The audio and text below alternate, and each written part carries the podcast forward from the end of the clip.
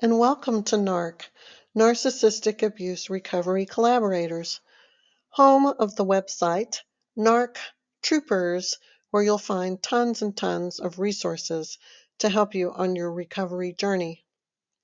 Today's topic is fear and loathing in narcopath land. it's a little twist on that fear and loathing in Las Vegas. Remember that movie? Uh, about Hunter Thompson had Johnny Depp. Yeah, that one. So we're talking about fear and loathing in narcopath land, kind of like Las Vegas, mm, sort of. Uh, I guess they love you and they love you not. Wow, you know, my ex-husband loved movies about alternate realities, whether in space or drug-induced dimensions of altered perception. He enjoyed films like Waking Life and 2001 Space Odyssey because of the mind bending ideas that pushed the supernatural world of the unknown. He was curious, too curious for his own good, and his imagination allowed him to conceive art that uh, held pieces of a warped illusion, both fact and fiction, beauty and horror, the concrete and the delusional, all in one stroke of the pen or brush. It was a movable feast, the art he would create, because of how his mind was quite exceptionally neurodivergent. The paradox was um, that was transferred to his perception of me was that, um, you know, I was just the unconventional wife who also colored outside the lines. Um, I was like, you know, it was a dichotomy consisting of faux kindness coupled with profound contempt.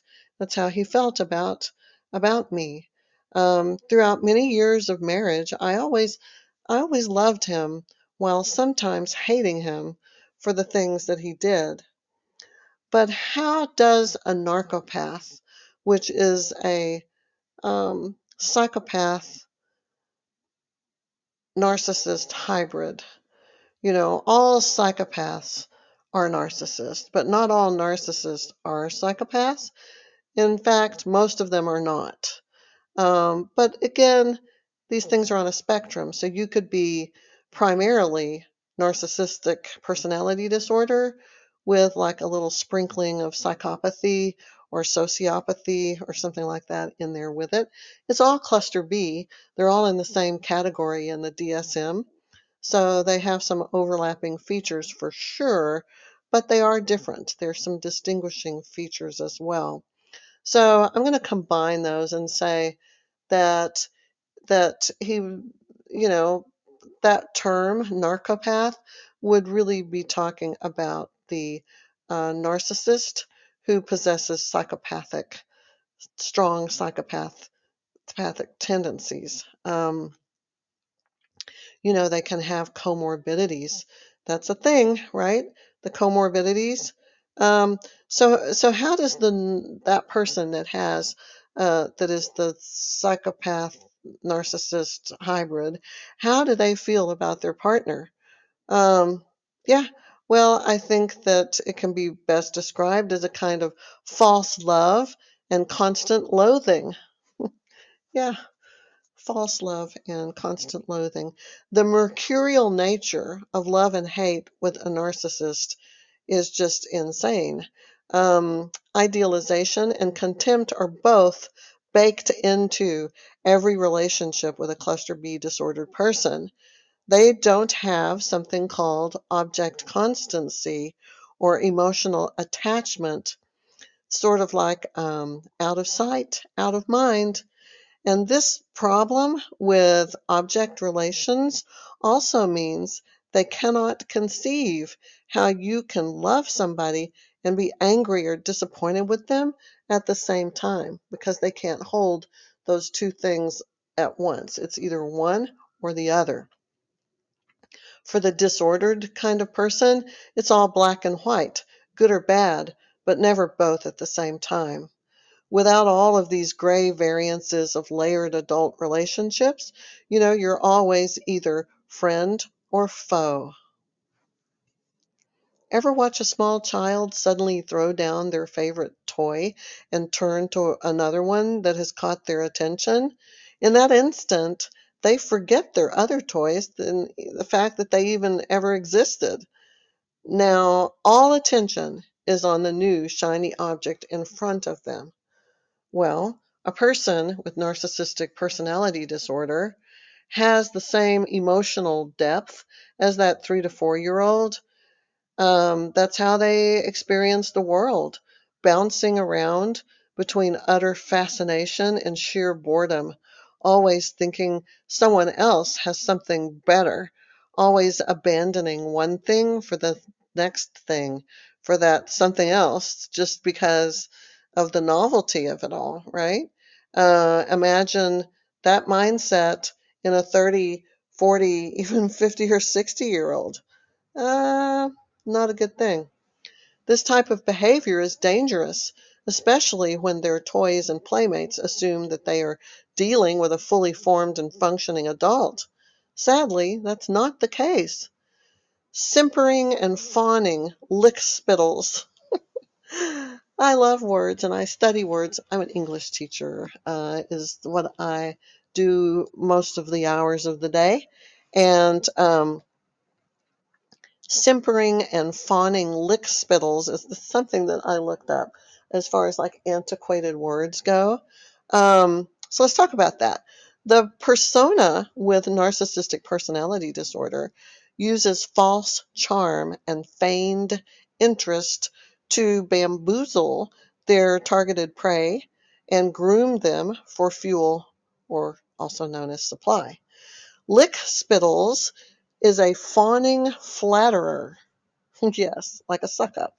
Um, they're uh, so that's um, a new word for you. A lick spittle, lick spittle, a fawning flatterer, a toad eater. a toad eater is a fawning obsequious parasite, like a brown noser who seeks the approval of some powerful person by metaphorically placing their nose up their anus. Bootlickers, suck-ups, sycophants, uh, whillywha is a deceitful flatterer. Er, the whillywha. The apple polisher, tuft hunter, one is one that seeks association with persons of title or high social status. All words that come to mind when thinking about how the narcissist prostrates himself or herself to get the fuel or supply that they cannot live without. They're willing to, to do this, to, to be that um, flatterer, um, the suck up, you know, that guy. They're willing to do that, and they do it really well, and they're very charming while they're doing it. So it's usually pretty effective. See, they have no morals, ethics, standards, values, conscience, empathy, guilt, remorse, decency, or honor, so that they will manipulate, seduce, exploit, love bomb, flirt, and even prostitute themselves to get what they want. And that does not always involve human trafficking. You can prostitute yourself by selling out your values and just adopting someone else's, even though they're not truly yours, in order to achieve something that you're trying to to get or do or have. Um, so that's not good. Um, well, okay, what do I say? Imagine how how far you could go in life if you truly gave zero, you know what, about anyone else and were 100% motivated by selfish and childish desires. I think you'd go pretty far, right? Um, you can never trust that what you see is what you're going to get, or if the words they say are all lies, half truths, tiny lies, white lies, you know, like maybe they're um, just complete fiction and fabula- confabulation. Um, if they don't know what is real and they live in some alternate reality, how can you decipher anything they have to say um, or anything that they do? How do you discern? You talk about having discernment is a really good quality to have. It's even they talk about having discernment in the Bible. How do you have that with someone who is such a flawless um, liar and prevaricator? You know, how how do you spot that and and know that it's false?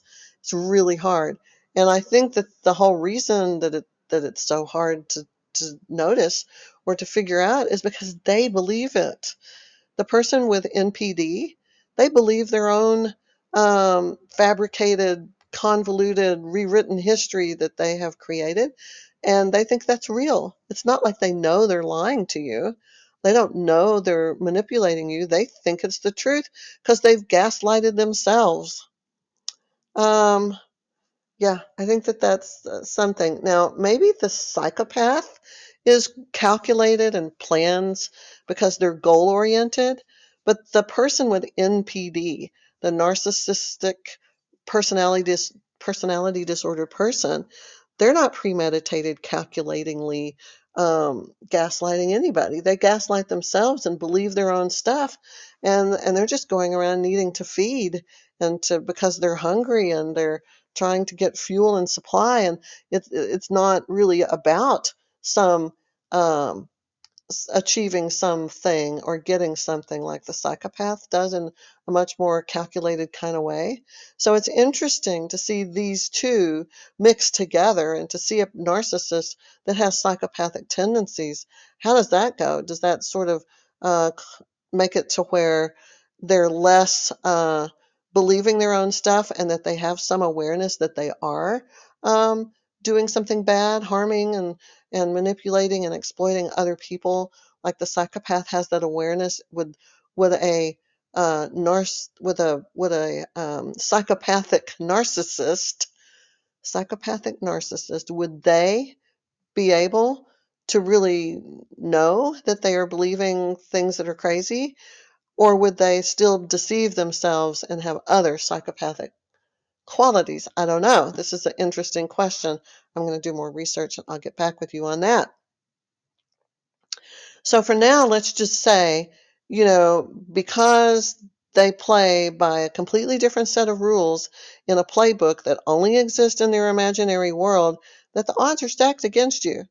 Make no mistake, parts of their fantastical world reach beyond any bliss or ecstasy you could ever hope to experience in the real world of grit and grime and yuckiness, right? But the price you pay to have that that trip to Never Never Land is one that really I think you're going to have difficulty paying. It's it has a tremendous price. And so it's kind of like any dangerous things that are going to kill you, like drugs.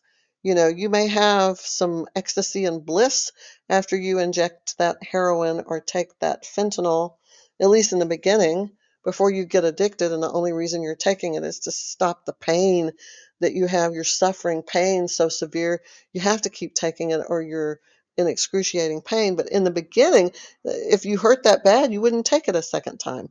Uh, it's it's bliss. It's like it transports you to another world of of really great things, and that's why you keep using the drug and then you get addicted.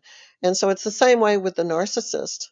Um, they they do that to you. They transport you to this beautiful place that's like the Garden of Eden, and then um, and then you are cast out of it at some point. So just remember, if it seems too good to be true, it's because it is. So let's talk about serial and selective amnesiacs for a minute. Narcissists and psychopaths both dissociate. That means they erase memories, a lot of them, and a bunch of them are amnesiac because they they um, their contact with the world and with uh, their world and all of that is through a fictitious construct, the false self. They don't relate with the world directly. They simply don't remember about 80 to 90% of the relationship that they had with you, even if it lasted for decades, because they are history revisionists and they blame shift uh, to other people. They cannot accept responsibility or consequences or culpability for any of their misdeeds and um, bad behavior, you know, ever, never. They can't. They create a brand new narrative that reinforces the fake mask that they wear, and they play the victim to get pity and to make people believe that they're the ones that have had the abuse done to them and that you you are the one that's unhinged and crazy. You're the psychopath, not them. And uh, they do all this, you know, they play with their victim to get this pity and also to get in their panties. Yep, that too. It's a great um, line, right? Um, cluster B individuals, the, your narcissist, sociopath, and psychopath, have numerous things that are wrong with their brains for a number of different reasons. That is why they are mentally unwell and emotionally and psychologically deficient. They don't have a healthy, normal working brain. Um, they fill in all the gaps and holes in memory with these confabulations and fabrications that might contain small shreds of the truth or maybe even half truths. But the vast majority, usually, of their memory is false and it never even happened, or it did happen and then they for, they don't remember it, and um, it's like it never happened. So of all the painful parts of pairing with a cluster B disordered person, this lack of continuous memory is perhaps the most devastating for us because it feels like complete annihilation when they erase you and forget you and gaslight themselves into believing this false history that never happened that way. It invalidates every simple thing about the relationship and the things that you experienced in that relationship together. You don't even get to keep the integrity of memory. It was all a delusion and fantasy that simply disappears when it ends. And such um, such precious time just evaporates for nothing. So that's rough. And like the very young child who picks up the toy and then two seconds later forgets about it and becomes fascinated by another, the narcissist operates on a very limited capacity. Every relationship passes through the same cycle of abuse.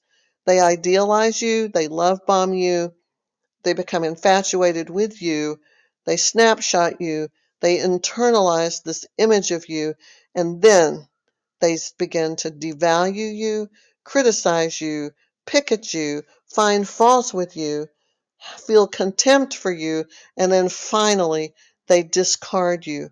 They torpedo you, jettison you, vilify you, demonize you, smear you, and then abandon you.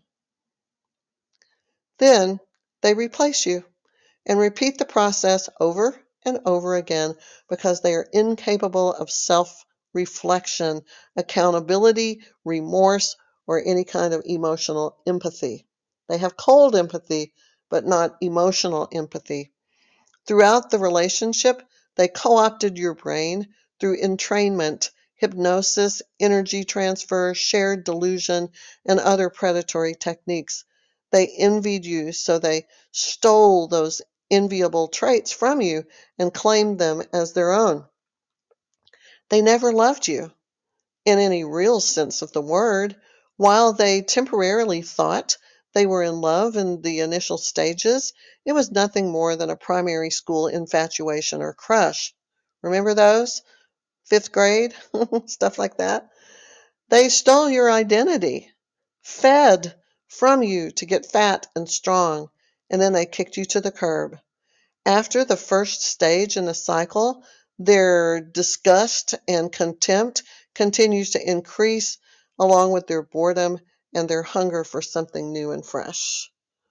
To conclude, remember this the person with NPD is a mentally ill, emotionally deficient toddler with brain damage. That pretty much sums it up, right? Um, none of their feelings are real or valid. Not really. They are all a fiction, an imaginary production, And if you can just see them without the without the lens of trauma bonding, peptide addiction, neurochemical dysregulation, and a broken heart, if you could just see them without all those things, you will see what they are and you will collect the shreds of hope and indignity that you might have left, and then you'll get far, far away. Try to figure out why you were vulnerable and stayed in this madness as long as you did. Work on yourself to ensure that you do not ever repeat such a nightmare again. And then forgive them for breaking you and leaving you for dead. They are predators, children, heartless, reckless, dangerous, deadly, and very, very sick. Don't look back. There's nothing back there for you now. For more resources, check out narctroopers.com. And blessings to all of you and a speedy recovery. Bye. Bye.